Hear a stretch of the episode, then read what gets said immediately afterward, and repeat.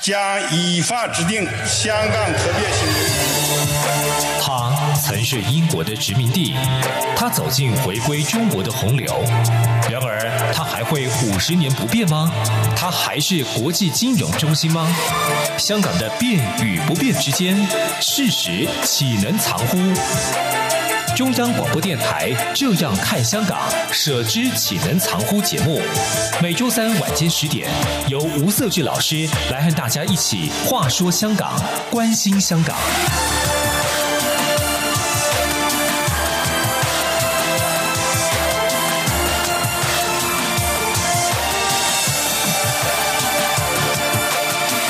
各位听众，大家好，啊、呃，这里是中央广播电台台湾之音。你目前所收听的节目是“舍之岂能藏乎”的节目，我是节目主持人吴社智。那我们再来一起来，呃，关心香港，一起来关注香港的发展。啊、我们现在已经进入到三月的中下旬了，哈。那我们其实很清楚，在前不久，中国的全国两会刚召开完，那但对香港来影响非常重大，哈，因为。再次的，中国透过两会的方式来去通过一部非常重要的对香港未来政治发展非常重要的一部法令哈，因为我现在应该目前还是个草案呢。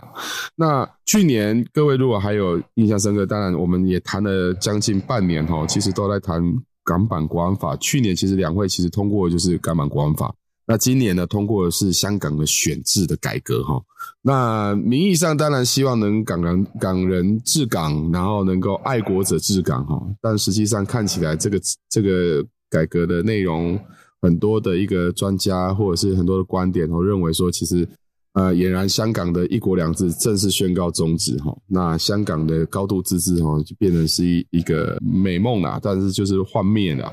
所以。呃，这个选举制度其实对我们对我们来观察香港来讲，其实非常重要。那我们今天特别呃高兴哈，再一次欢迎到我的一个一位非常好的朋友，台北海洋科技大学通识中心的副教授吴建中吴博士。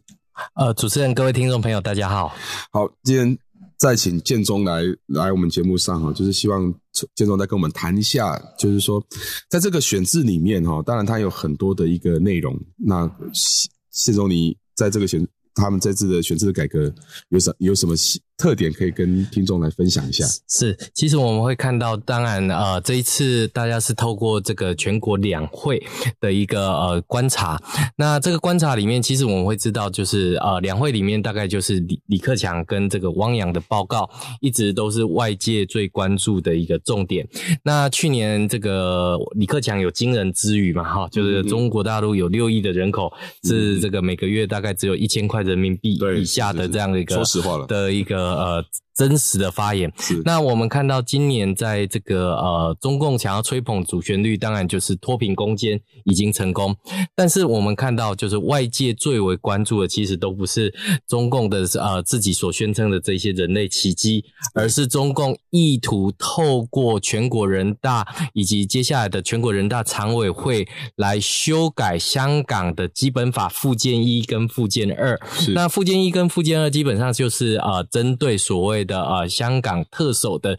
选举办法，以及呃这个立法会议员的这个选举办法，要来进行做一个修正。那我们其实知道哈，这个今年是二零二一，那去年二零二零年九月三号的时候，其实呃香港立法会呃如果如期召开的话，嗯，应该是要已经选出香港的立法会的议员。嗯，但是我们看到就是说特区政府以及中共中央。透过这种疫情的这种呃这种理由，所以呃这个暂缓了这个所谓香港立法会议员的选举。对，那我们看到就是说，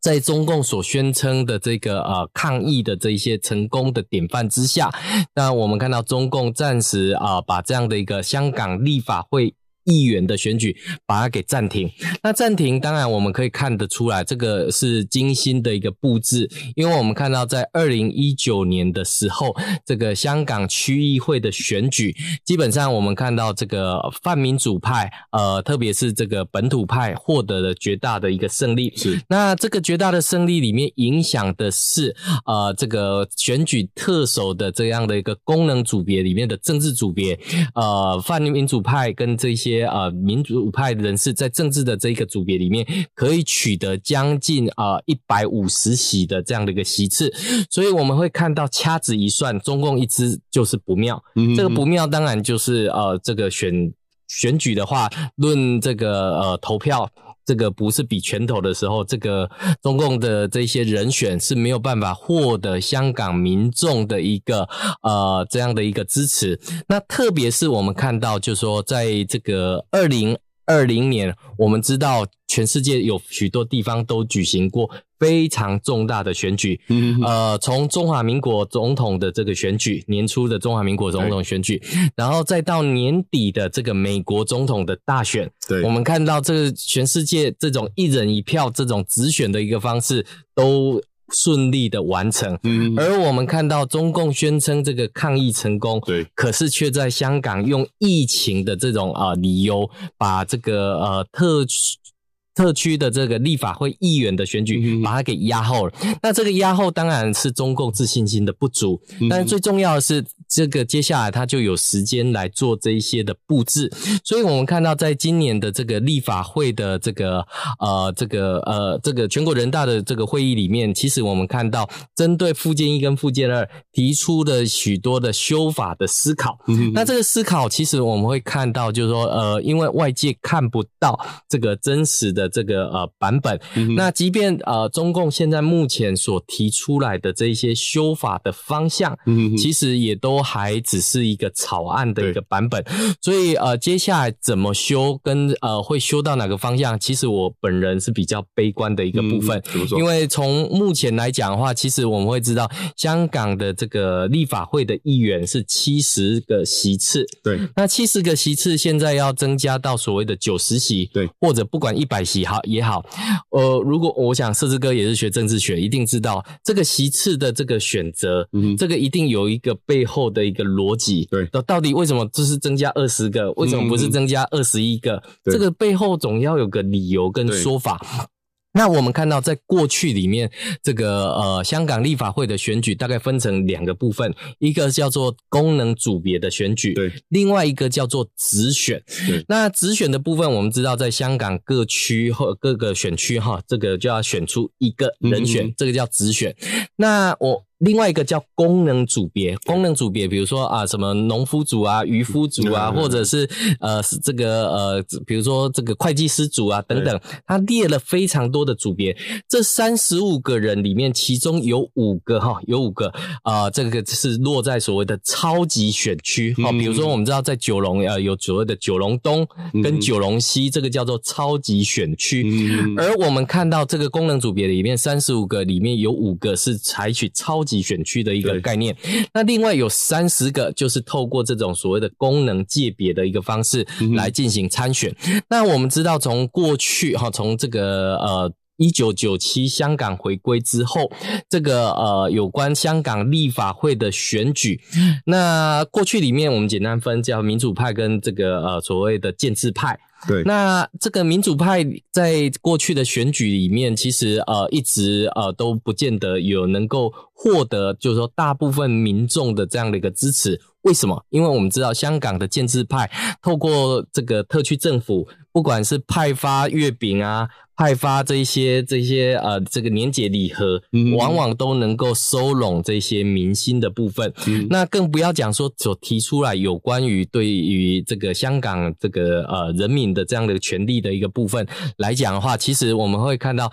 这个建制派跟呃民主派里面，其实呃他们中间的差距其实是微乎其微。嗯、但是我们看到从二零零三年之后，我们知道那时候香港 SARS。非常严重。嗯、是那 SARS 之后，其实我们会看到，就是说中共中央为了挽救所谓的香港的经济，对大量的开放所谓的港呃这个中国大陆旅客到香港来自由行。自由行那自由行之后，其实就让这样的一个政策，让跟他跟香港很多的民众产生了所谓的疏离感。嗯、因为虽然啊、呃、看起来好像经济发达了，但是这从中间呃不管是买办也好，或者是呃这个地皮。这个房地产开始不断的攀升，所以导致了这个选民的这种所谓的呃，对于这样的一个自由行的部分的一个厌恶感。对，那所以呃，在投票的部分里面来。看的时候，其实呃，我们就看到这两者之间的这个选票差距就开始这个不断的扩大。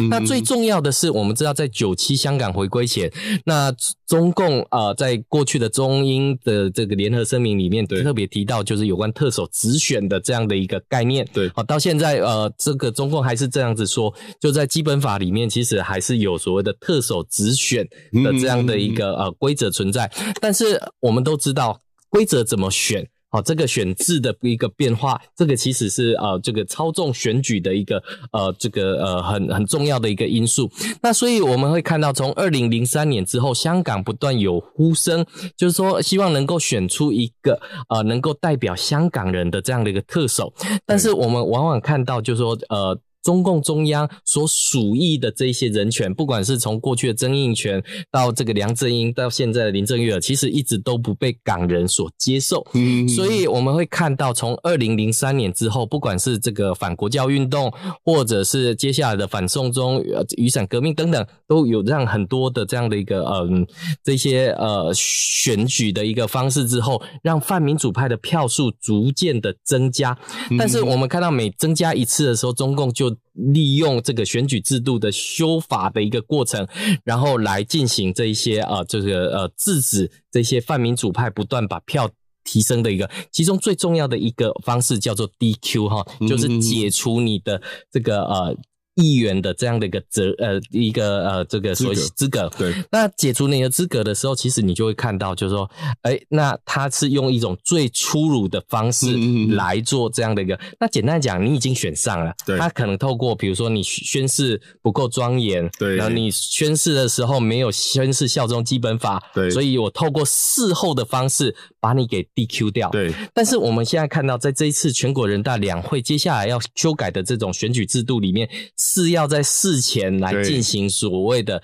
呃这种所谓资格审查的一个部分，所以我们会看到，就是说接下来他要成立一个就是资格审查委员会，对，来做这个不管是特首的这种呃这个资格的选举的的的这种筛选，或者是选举委员会哈，我们刚刚特别提到，在这个呃在。这一届以前的基本上是以一千两百个选举委员会的这一种呃成员来选举特首。那我们看到这一次修法第二个重点就是可能要把这个所谓的选举委员从一千两百人。放大到一千五百人，嗯，那最重要的是，我们刚刚提到有非常多的这些功能界别，原本是有四个，对，那现在可能会增加为五个，是。那第五个就是所谓全国人大的这样的一个呃，就是说来进行这样的一个呃，就是说一个代表。那所以换句话说，中共透过立法的方式来稀释掉这样的一个呃机制。那所以呃，我们会看到，不管是从一千两百个变成一千五，或者从七十变到九个。其实我们会看到，中共其实，呃，他是在提到的，就是说，透过他自己的方式。然后能够在资格上面来进行这一些筛选，对，所以才能够从原本的所谓的港人治港，透过选举规则的改变，然后来变成所谓的爱国者治港的这样的一个情况。所以我们会看到，第一个，他从这种选举制度来着手，但是我们也别忘记，在这个两会召开期间，中共进行所谓四十七个人的大抓捕，嗯，也就是说，把香港既有的这一些呃政治精英，对，都把他抓捕下狱。所以，我们看到中共在这一次的这个呃两会期间，他做了两件事：第一个，选举制度的要改革；第二个，我让你的这些政治精英根本就没有办法取得参赛权。嗯，那所以在这两者之下，等于说你原本就已经非常的稀少了，那现在又把你给抓捕起来之后，你更没有参赛权的一个情况之下，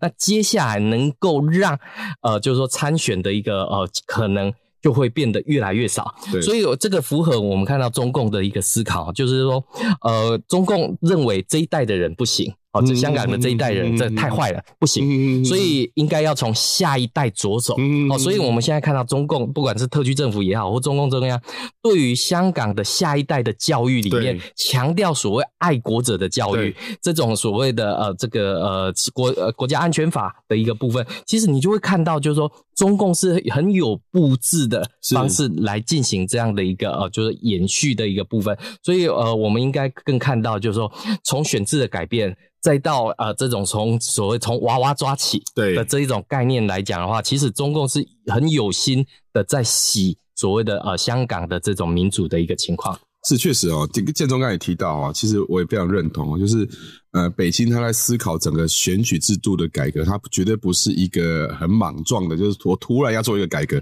而是他有很多的一个政治上的安排，或者是在之前有很多的铺陈哦，以及他有一定有既定的目标去去进行哦。当然，很简单来说，其实北京他们不乐见香港的民主的发展，但同时，他如何在民主的一个变化过程当中，或者是说，在香港，在我们讲说，呃，依照时事的发展来提供相关的一些反制的措施哦，这个也是很重要。我们先休息一段时间，大家再回到节目来。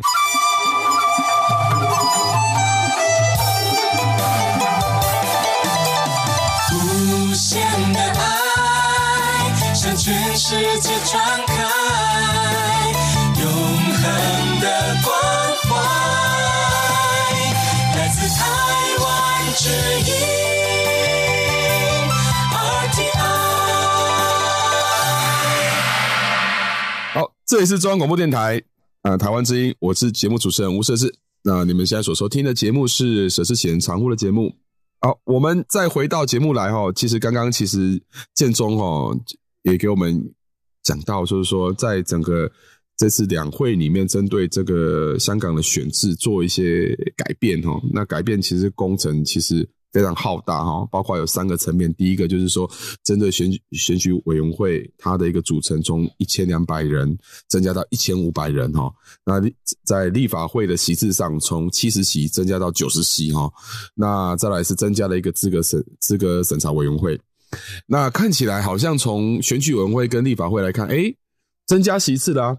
那我们总是认为说，哎，以前可能通常在民主制度里面，在思考增加席次哦，就是因为呃这个代表性的问题嘛，就人口增加了，或者是我选区再重新划分，然后来增加这个所谓的。呃，这个这所谓议民主议会里面的一些增加更多的代表性进来，来更有更充分的讨论。那当然，老共他也是讲得非常好听啊。他说：“我增加从七十席到九十席，或一一千两百人到五百人，我就是也要增加代表性嘛。”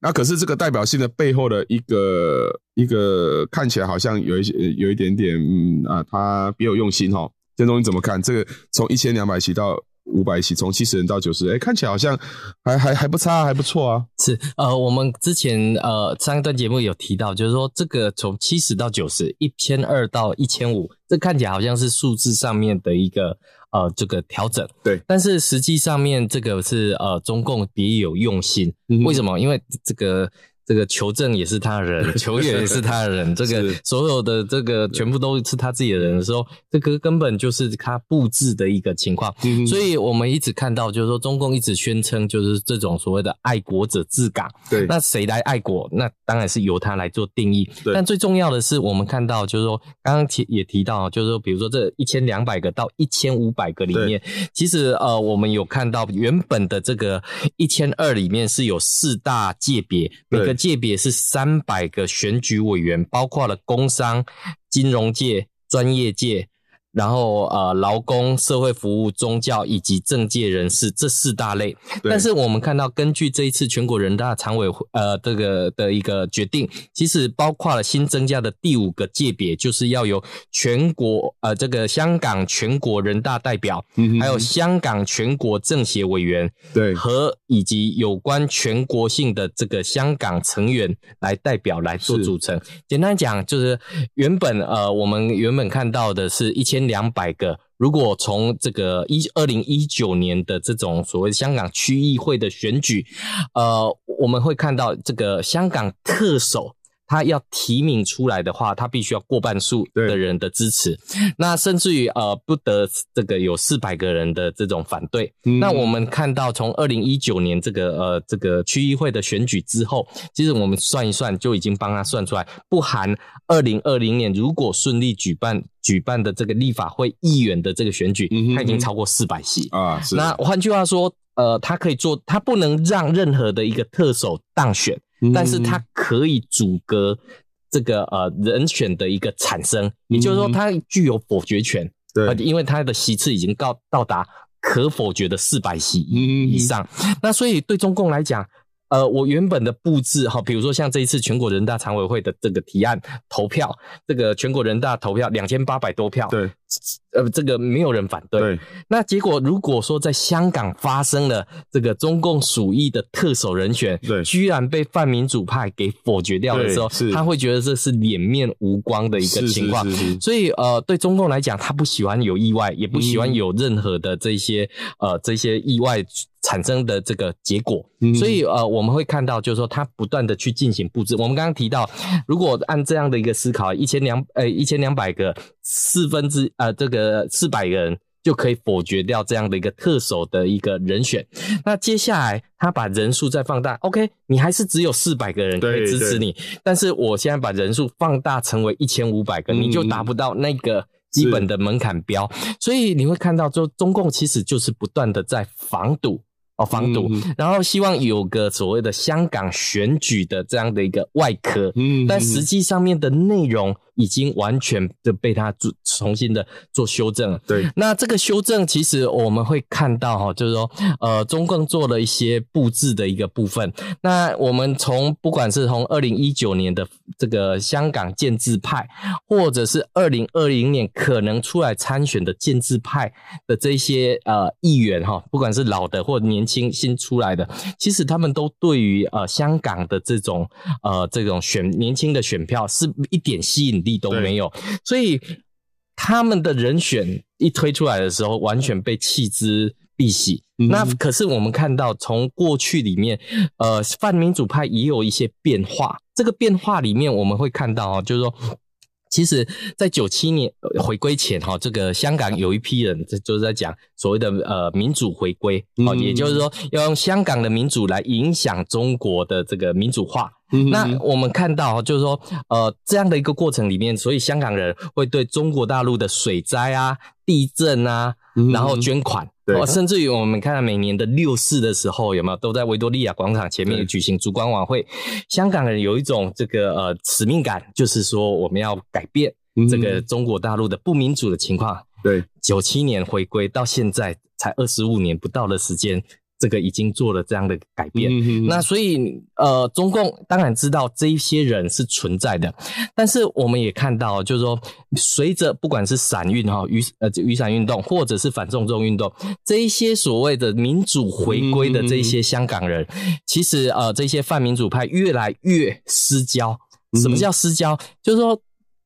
面对中共不断压缩、紧缩。整个选举制度的这种选举空间，因为我们看到好多议员被 DQ 掉，嗯，甚至于我们看到那些泛民主派在二零二零年的时候，中共说要延迟一年选举，那当时的这个呃这个勇勇武派或者本土派都希望这些泛民主派的议员不要接受这种没有民意支持的延任案，我记得还办了一场民调，还办了一场民调，所以你会看到就是说，哎。不断的去呃呃这个接受中共的这种条件之后，反而是被中共压缩了更多的这样的一个空间。嗯、那中共最擅长的当然就是分化跟统战，所以我们会看到，就是说泛民主派也开始产生裂解的一个情况。嗯、这个也是中共想要看到的。那所以呃，对于路线上面的差异，所以呃，让这些运动者。好的，我们现在看到有些人可能流亡海外，嗯，有些人可能已经锒铛入狱，甚至于现在还面临到这个呃审判的刑期的这样的一个煎熬过程。嗯、那所以有没有心在继续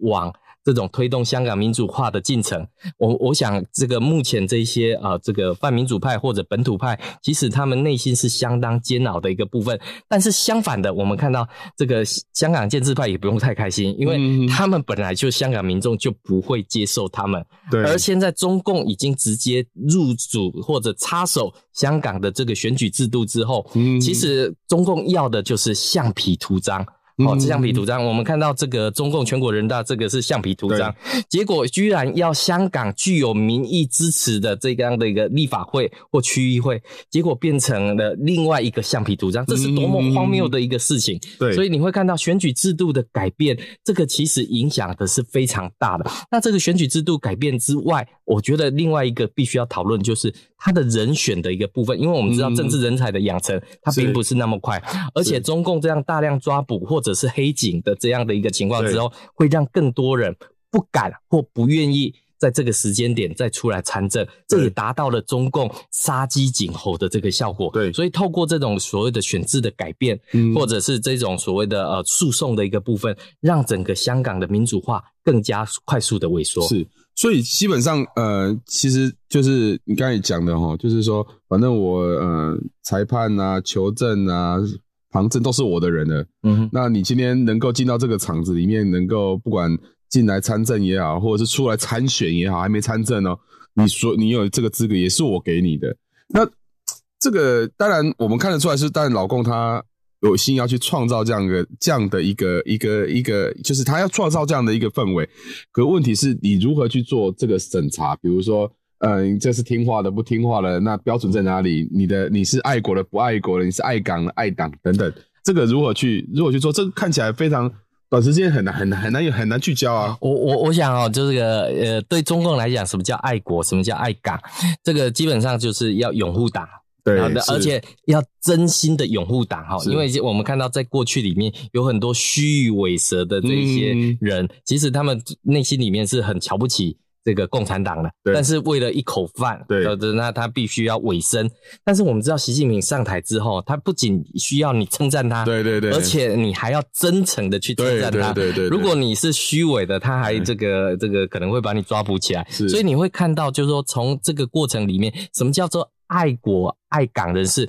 我们看到之前的这个选举委员会的这个选举主任，他做什么？他去审查你的脸书。你的社交软体，是你的证件，是不是有所谓违反香港基本法？对。那我们现在看到，原本是只有一个单一的选举主任，现在有所谓的呃这种所谓的选举资格的审查会，嗯，有一群人一起来这个共襄其力。来做这样的一个资格的审查，对，所以可能会连祖宗十八代都全部都会挖出来，是是，是，这个到底你有没有符合所谓的爱国爱港的这样的一个情况？哪怕是你在脸书上面，也许给哪一个人按了个赞，都可能会被挑出来，是。这个被检视的一个部分。所以我们会看到，就是说过去是选举主任来做这样的一个意见回复啊，他会出一些问题来问这些立法会的议员或者是区议会的议员，你是不是真诚拥护基本法？除了你说之外，还要看你怎么做。对，所以你在立法会里面，比如说你有没有拉布啊，你有没有这个抗议啊，这一些等等，他都认为这一些都是在破坏基本法。嗯。所以有这样的条件的人，通常就会在第一关。就可能就在资格上面就不会被列入选择，对，所以你会看到就是说，呃，这个欲加之罪，何患无辞啊？是是，是。那哪怕是呃，这个过去里面曾经讲过的话，那甚至于呃，这个呃，在你的这个学习的过程里面，因为我们知道年轻人嘛，这个敢冲敢撞，嗯，那这些人都已经被呃抓捕了之后，那接下来再度被挑出来的。可能就会像是中国大陆的全国人大两会代表，这个这个开会的时候只会鼓掌，对，然后没有任何意见的一个情况。嗯。那这个其实呃，等于是把这个香港的民主完全推到这个历史的灰烬。所以我们刚刚才会很感慨的说，九七年要所谓的这个民主回归，对，想要改变中国的民主化，结果没想到中国中共却反过来来影响了这种所谓的呃香港民主化的一个进程。是，就是我们其实。呃，前几期哈，其实我们有有讨论到香港逐渐有一个内地化的现象啊。所以我们其实刚才其实建中其实提到一点，我还蛮蛮有感受的哈，就是说老公他其实表面上，他告诉你说，我今天透过制度上来来做改革，那看起来我席次增加，实际上你的比例是在下降。但是呢，呃，我也不是我给予你有参政的机会，那参政的机会是我给你的，所以所有的资格都是由我来设定。那这包括说你是不是爱国爱党或者是爱港哦？那另外就是说，如果假设你当选了，也许你可以蒙骗过关，但是你当选之后呢，我还留有后路，我来可以还可以来 DQ 你的资格。所以其实，在整套的游戏，我们说这个资格审查，它不是一个，就是说不单只是一个。选前的资格审查，它是一个全程式的资格审查，就是未来当中，其实你的所有的参政的机会都是在老共所精心布局之下的一个一个一个控制哦，或者是一种政治上的一个审查。那当然更不用讲，去年就已经埋下所谓的呃所谓的港版国安法嘛。好，我们今天时间非常有限，那也呃非常感谢建中来我们的节目来跟我们分享这些观点。我们下个周三空中再会，谢谢。